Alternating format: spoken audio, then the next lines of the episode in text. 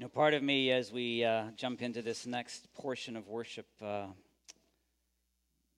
part of me feels like asking, who here wants to be part of a move of God? You know, where God moves by His Spirit in a way that uh, we have maybe never seen, leading people to faith in Himself in large numbers, God's people living uh, in godliness, repenting of sin, moving beyond it, as we've talked about in recent weeks. Um, us reaching out into the community and profoundly communicating the reality of Christ and His love in this world so that others see and come to believe. Do you want that? Is that in your heart of hearts? I'd be, I would love if that were to happen among us. And I pray for it. I do, all the time. And again, I invite you to pray for it. How many of us here would like a move in our own lives where God does something really new in us and calls us into a deeper understanding and experience of Him, enabling us to live for Him the way that we long to, the way He desires us to? How many want to be part of a move, the movement of God here this morning? Oh, Jeff is waving at me. I think, who's that man with the cap and the mask? You know, do we want this? Or is this just something that, you know, we read about from history when God moves in, in mighty ways and we don't ever think it might happen here? I want us to want this. I think God wants us to want this. And it will happen only by the movement of God's Spirit, and that will only happen through our praying. This isn't my sermon, by the way, but it's an important thing to be stated. So let's pray, and let's ask God to move among us in a powerful, significant way. Lord, we do want to move. We want to see You move in ways that we have never seen You move before. We want to see You move in and through the ministries of our church. Lord, where we know that God is accomplishing incredible things, we want to see You move in our lives, Lord, taking us forward, leading us in growth and maturity, enabling us. God, we want to see You move now. And as I preach, I pray that these words of mine can become Your words to these people. That, Lord, as I do my best to faithfully communicate Scripture, that, Lord, Scripture will come alive to those who are gathered here and those who are listening at a distance. Lord, move now, we pray, and lead us to something more. This we ask in Jesus' name. Amen. Well, this morning, we um, are finishing up our series that Eternity is Now in Session. I hope you've really enjoyed it as we've focused on it here Sunday mornings, as we've been studying it in our life groups. I, led by, I read last night, by the way, in that manual that was put together to guide us in prayer, that two hundred forty of you are in life groups. That's amazing.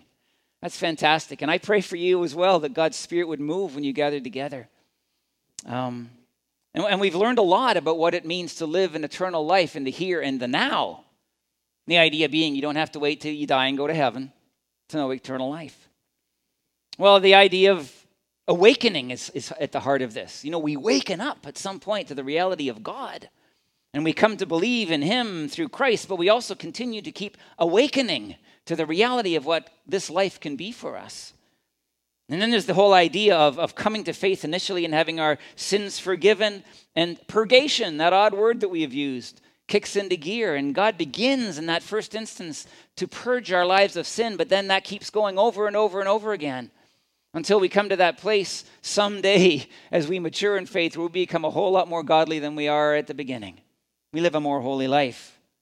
And the idea of illumination is the third step in this journey of experiencing eternal life, where we begin to see as Jesus sees and we begin to think as He thinks. When we stepped into faith for the first time, we began to see who He was, and we began to see more clearly what He did on the cross for us. We began to see our own need and our need for salvation, and we are led into that relationship with God through Jesus, faith in Jesus. And of course, that keeps happening. Over the course of our lives, God opens our eyes to see what we couldn't see before as we grow. And in one really significant way, all of these things produce in us and lead us to what is called union. And that's what we're going to focus on today. Union is basically the idea that believers are united to God, that we can live in union with Him through Jesus. This is a way of identifying the reality of eternal life and the here and the now. That we move, every single human being who chooses to trust in Christ moves, listen, from alienation from God to being reconciled to God. Every single being, human being who, who becomes a believer, a follower of Jesus, moves from a disunity with God into unity with him. We move from being separated from God to being united with him. And of course, this is what the cross of Christ is all about. Jesus doing for us on the cross what was necessary to make possible forgiveness, which then makes possible the reality of a relationship with God, so that the divide that comes between every human being born into this world and God is done away with. And we are together with him, if you would. So think about this. Every single human being here and around the world is either alienated from God, separated from God, divided from God, or through faith in Jesus, united to him and in living in union with him. God asked today, is, is that you, that latter reality? Are you living in union with Christ? Well, this is an incredibly spiritual dynamic that Jesus illustrates for us. And I'm going to read it to you from uh, one of the ways that he spoke this reality, actually, is in John fifteen, verses four to seven. This is a passage that we have looked at before. I love this passage, um, and it's so meaningful to me. But let me read this to you, verses four to seven of John fifteen.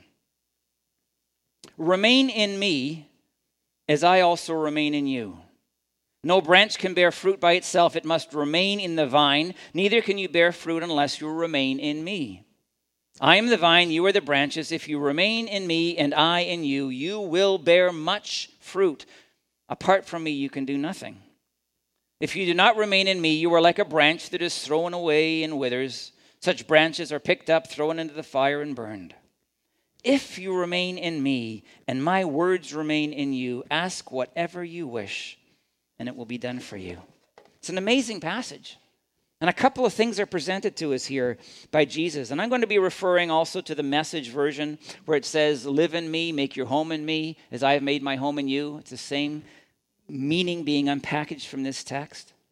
But the first thing that's made so clear to us is this, that God, when we receive Christ by faith, makes his home in us. Now, that's something you might have heard for a long time, but I'm telling you, my friends, that is a startling reality, that God lives in us. Do you believe that? If you're a follower of Christ, do you believe that the living God of eternity, the God of heaven and earth, the God who is almighty and all-powerful, dwells within you by his Holy Spirit? It's, it's actually shocking when you think about it long enough. See, God is not... Listen to me. God is not distant and far off in some place called heaven. God is here. God dwells in us as we trust in Jesus. Let me read John fourteen, verse twenty-three, just to, to strike this point home. Jesus replied, anyone who loves me will obey my teaching. My Father will love them. And listen to this. And we, Father and Son, will come to them and make our home with them. This can't be more clear. If you are trusting in Jesus, God, Father and Son and Holy Spirit dwells within you. It's a reality. God resides here. He belongs among us. And it is in that experience that we come to that reality called eternal life. This is eternal life. God in us. God at work in me and in you. Colossians one twenty-seven, great verse. Colossians one twenty-seven says this. To them, God has chosen to make known among the Gentiles the glorious riches of this mystery, which is what? Christ in you, the hope of glory. You, we are the temple of God. Historically in the Old Testament, that place where the presence of God dwelt and where God was worshipped and God was loved. Well, secondly, what this text tells us is that we are to make our home in God. Now, this is mysterious, right? This is profound. This is different thinking. We have spoken of it before as we've looked at this text. But Jesus says, live in me. Remain in me as I remain in you. He's saying that we dwell by the Spirit of God in him, in that reality.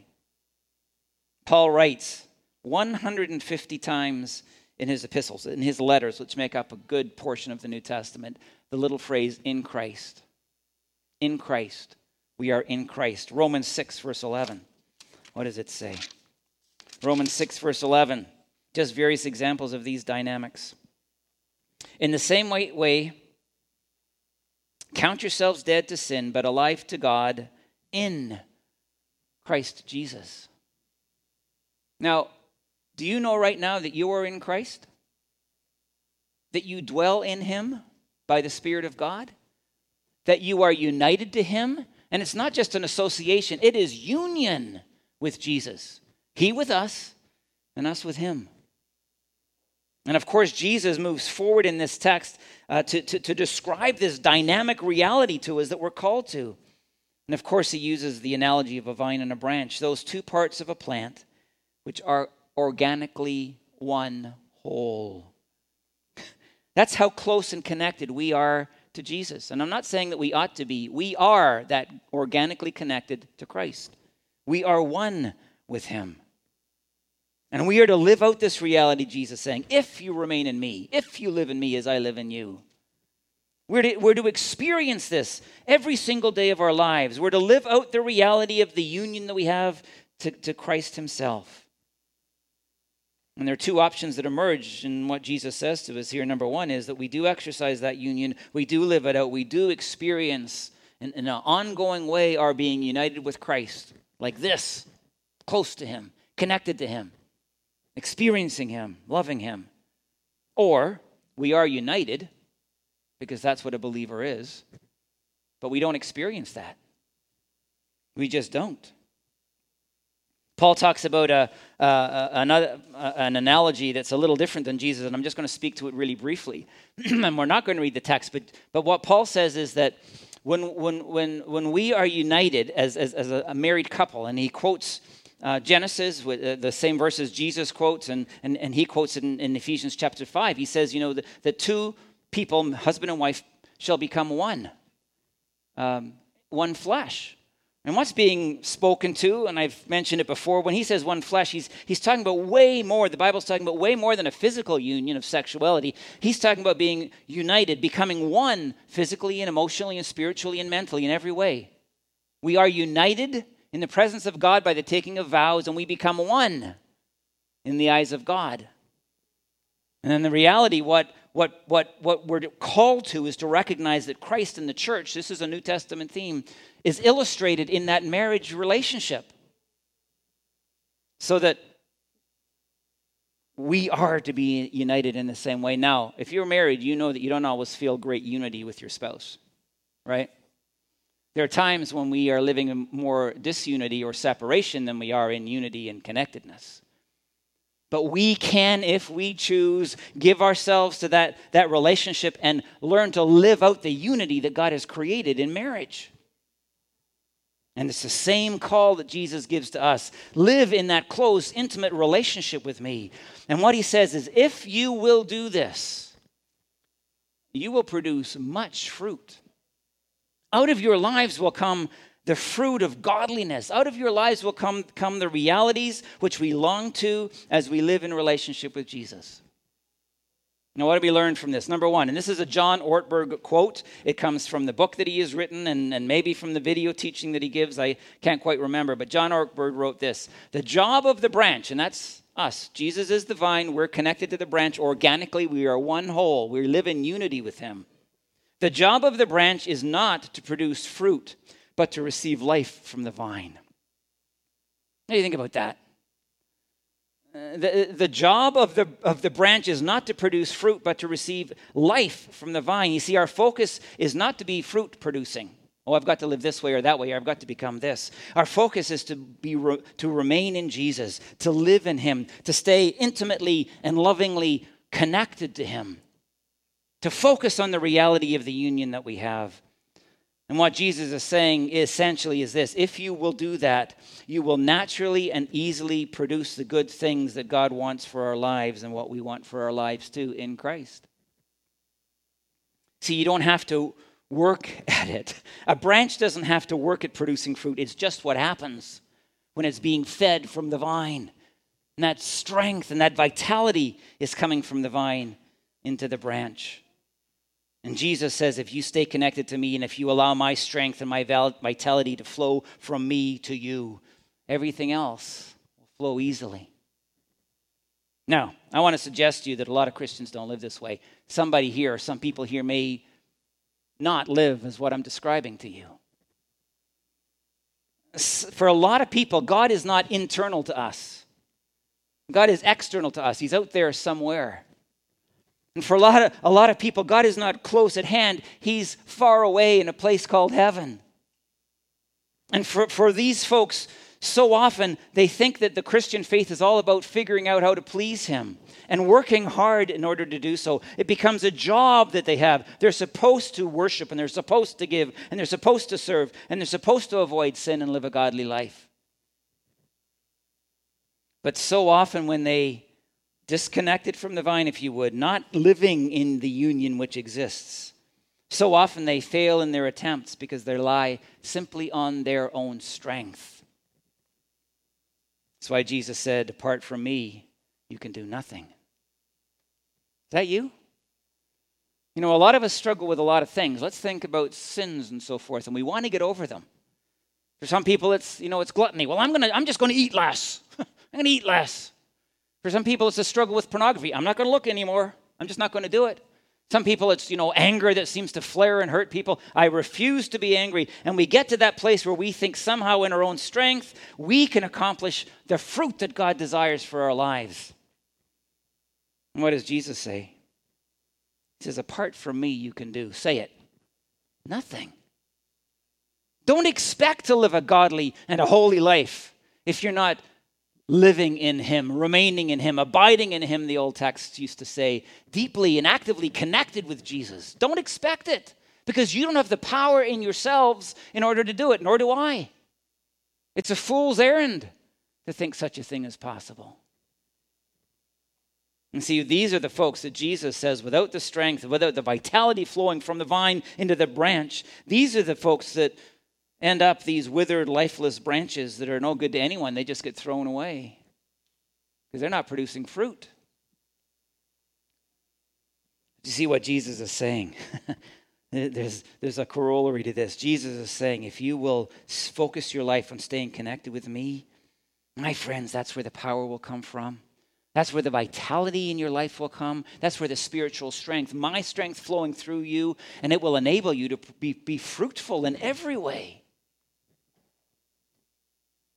And I want to tell you, these the people who live in this fashion, followers of Jesus who live in this fashion, experience the reality of the living God dwelling in them, acting through them, accomplishing what he wishes to be accomplished. I'm talking about a very spiritual dynamic, and I hope you know what I'm talking about. And if you don't know what I talk, I'm talking about, I hope with all of my heart that you'll learn it, that you will choose to step into this and you will experience it. See, these folks, in order to produce fruit, it's easy because Christ is, is, we're so connected to him so that we want to worship, we want to give, we want to serve, we want to avoid sin and live a godly, holy life. Can you imagine when you, that you, at some point, whatever sin you might struggle with right now, for example, you, you can come to a place where you want godliness and holiness more than what you want the sin?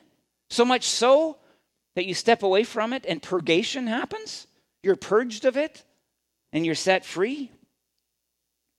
See, this is why Jesus said in Matthew, for my yoke is, say it, easy and my burden is light. It's not supposed to be hard to follow Jesus. It's supposed to be easy. And the burden that he puts on our shoulders isn't heavy obligation. You're supposed to do this and you're supposed to do that. It's supposed to be light so that we can live free. And I want to tell you, my friends, what is being described in this experience of union with Jesus and connected with connectedness with him and his strength flowing through us to produce fruit. This is eternal life in the here and now. Let me ask you this. Are you experiencing it? Or is this eternal life something you just think is far off and distant and someday might happen to you? You see what happens in this instance. Us connected to Jesus. Well, there is an initial and then lots of awakenings when we waken up to God and what that life looks like. And there are lots of moments of purgation where God purges us from sin. Jesus, by his Spirit, convicts, he points it out, and he enables us to move beyond. And there are lots of moments of illumination where we begin to see what Jesus sees and think what Jesus thought. We actually begin to desire the things of God because of the power, the presence, the activity of Christ who dwells within us. All of this because of the reality of living in and expressing and experiencing the union that we have with God who dwells right here. Now, I'm just going. I'm just going to throw this this in. You know, the whole idea of, of of the fruit of the Spirit, Galatians chapter five. Who wants to be more like this? This love, joy, peace, patience, kindness, goodness, faithfulness, gentleness, and self-control. Who wants more of that in their lives? You can go at any of those and say, "I'm going to be more loving." You know, I'm going to, I'm going to, I'm going to have uh, have more uh, uh, gentleness in my life. Enough with the harsh stuff. I can have more self-control in my life, and I'm going to produce it. And I'm telling you here and now, based on the authority of Jesus' words in John fifteen, highly likely you will fail because you don't have it in you to accomplish that long term. You might scrape by for a few days. It is only Jesus at work in you, empowering you to live as he calls you to live, that you will discover the deeply spiritual reality of union with Christ. Now, how does, how does this happen? Well, I want to suggest to you the key to this is attending to our connection with Christ. Really focusing our lives upon it. I'll give you an illustration. A week ago, I was up at our family cottage, and I had some work to do. There are three beams that come out the front of the cottage. You know, they're external to the building. One at the peak, and then two at the sides. And they're quite large. They're, they're substantial. And what's happened over the last few years, we have discovered, is some dry rot began to happen in the one on your right, my left. And we had someone come in, because in the end it was the best solution, and and and, and take the beam that was squared, but actually cut off a portion so that the now it's sloped and the dry rot was cut off. And it was my job on one of the last weekends of the year to paint that beam. It was bare wood, and we wanted to paint the whole beam anyway to prevent more dry rot. Well, I was ready to go. I went up north and um, took my sander with me, my little palm sander, you know, and all ready to go. I plugged the sander into the extension cord. I plugged the extension cord into an external um, outlet. Went to the sander, and I turned it on, and what happened? Nothing happened. I thought, well, maybe that plug is faulty. We've had some problems with those external plugs. I went to a different external outside plug, and I plugged it in, and I went to my sander, and I turned it on, and nothing happened. I said, well, I'm going to plug uh, the, the extension cord into an, an, an outlet on the inside of the home, which I know works. And I went to the sander, and I turned it on, and nothing happened. Well, at this point, I began to actually use my brain, and I realized, Chris, you got to go back, and you've got to take a look at the plug from the sander going into the uh, into the extension cord. I had wiggled with it a little before, initially, and nothing had made a difference. But I went, and, and I played with it. You know, you move the prongs around so they might get a greater connection, and I really pushed them together hard. And I went to the sander, and there was power. Power that enabled me to do the job. Power that enabled the sander to function fruitfully, can we say? You see, power flowed from the uh, outlet to the extension, from the extension to the sander, and ultimately the job was done. It all depended on the connection. I'm going to ask you this right now, just by way of illustration. How well right now are you connected to your Jesus? Are you living in the union that you have with him? Are you making your home in him as he makes his home in you? You know, using the Message version again, are you living in him? Are you remaining in him? Are you abiding in him? Are you living out the union, the connection, the unity that you do have with Jesus? Or somehow that's just not on the table. We are to live in Christ. We are to make our home in him. And my friends, in order to do that, we have to put ourselves in the place of being with Jesus over and over and over again, so that he might strengthen us, so that his vitality might flow from his spirit into our spirit, so that we might be fruitful for God.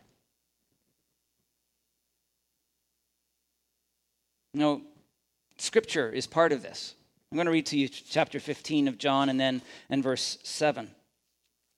Again, it says this: if you remain in me, that's our call. That's what we get to decide. And my words remain in you. Ask whatever you wish and it will be done for you. How many of you want a prayer life where you ask God for what you wish and he does it? Like, seriously, this is the promise of Jesus. But it's dependent upon our remaining in him, living in him, being united with him, close, intimate relationship with Christ.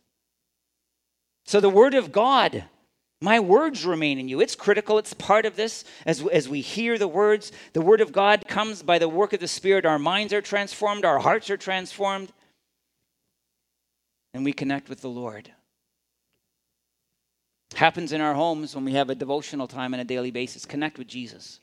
Happens when you come to worship. I hope and I pray that you're hearing the word of God and you connect with Jesus. We can study the word of God. We can read books about it. We can... We, we can go on teaching se- seminars and so forth that are abundant online. And when we come to that place in, and, and we allow our spirit to connect with the Spirit of Jesus, the vitality and the strength will flow, and we will be enabled to do much, including have an incredibly powerful prayer life. I heard lately of, of someone who very recently had a two-day retreat of solitude and silence. Have you ever done that? Two days of going away by yourself and spending that time in silence in order to, to experience the nearness, the closeness, the union that you have with Christ. I want to tell you, that in my experience, the best way to remain in Jesus, to hear his voice, is two days away in solitude and silence. No television, no phone. Just you and Christ. I want to tell you, he will speak, and you will be drawn into that intimate relationship that you might know with him. I spoke to a, a really godly man this week, in my estimation, and he says that his experience of the Lord is most profound every day when he goes for a walk. Now, that's not my experience of remaining in Christ, but for him, it is profound. Because on that walk, he encounters Christ, and it's precious to him. It is, it is his time of connection.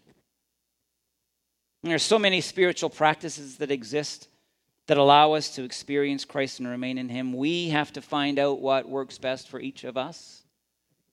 My friends, as we discover these things, we will discover Jesus is here, and we will discover that he's powerful, and we will discover that he can change our hearts and our minds, and that he can enable us to do what he wants us to do. And in the end of the day, the question becomes, how connected are we, and how committed are we to connection? Think of extension cord and think of sander, putting the two together. It's simple. This is not hard, but it is profoundly important for those who wish to follow Christ faithfully. To finish up, I want to return to the verse that we began this series with, when Jesus defines eternal life. As I said then, as this material that we use, or have been using, says so clearly, there's only one time Jesus in detail defines eternal life. And it's John seventeen, verse three. And there it says, now this is eternal life. You can't get more clear in Jesus. This is eternal life, that they know you, the only true God, and Jesus Christ, whom you have sent. You know what eternal life is? It's knowing God the Father, knowing him intimately, personally. And it is knowing Jesus Christ, his Son. And I want to tell you, when we live our lives in that way, we are experiencing eternal life. Let me say this just in conclusion. You don't have to wait till you die and go to heaven in order to really know God. You don't have to wait till you die and go to heaven for God to have a profound influence in your life. You don't even have to wait to die and go to heaven to think God's thoughts and desire his desires.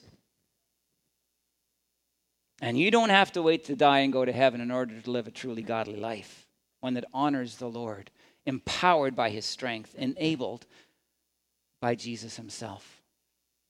You can know that here, and you can know it now. I don't know about you, but to me, that is remarkable. Me, in relationship with my Lord who dwells within me. Intimate, loving, close connection, day by day by day, exercised, experienced, in order that I might think like him, see like him, in order that that, that union can be expressed in so many ways, so that the, the, the life, the vitality, the strength flows from Jesus into my life. I might be everything he wants me to be. Anybody want that here? Anybody long to live like that for Christ? I'm here today simply to tell you, if you want it, you can have it. You can know it. And you can experience this life with Christ, if only you remain in him. Draw close to him. Live in deep unity and fellowship with the living God who dwells in you. Let me pray.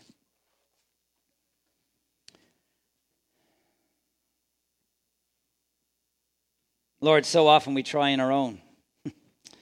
We think somehow we can overcome the sin in our lives. We can work hard and serve you, Lord, and be effective for your kingdom. We can become the people that you want us to become. We can do the things that you want us to do. But Lord, so often it's a struggle because we're trying all on our own, not connected to you in the way that we might be.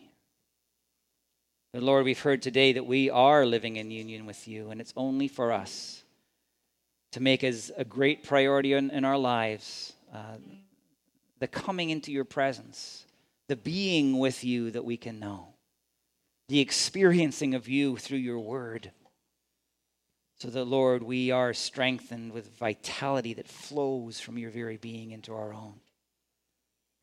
God, I feel like praying right now, especially for people who find following you hard, not easy, heavy, not light. I pray for those people, Lord, who are struggling to live the way you want them to, but they can't seem to find a way to do so. And I pray for those people in particular, Lord, that they will stop trying so hard to do all those things the way they ought to be done, and they will just give their, their time, their attention, their energy to drawing close to you and living in and living out the union that they have with you. God, we want to be fruitful. We want to be godly. We want to be holy. We want to be effective for your kingdom. Make us a people, Lord Jesus, who remains in you every day, day after day after day, week after week after week. Let us be a people who abide in you. Let us be a people who live in you, who make our home in you. God, this we pray in Christ's name. Amen.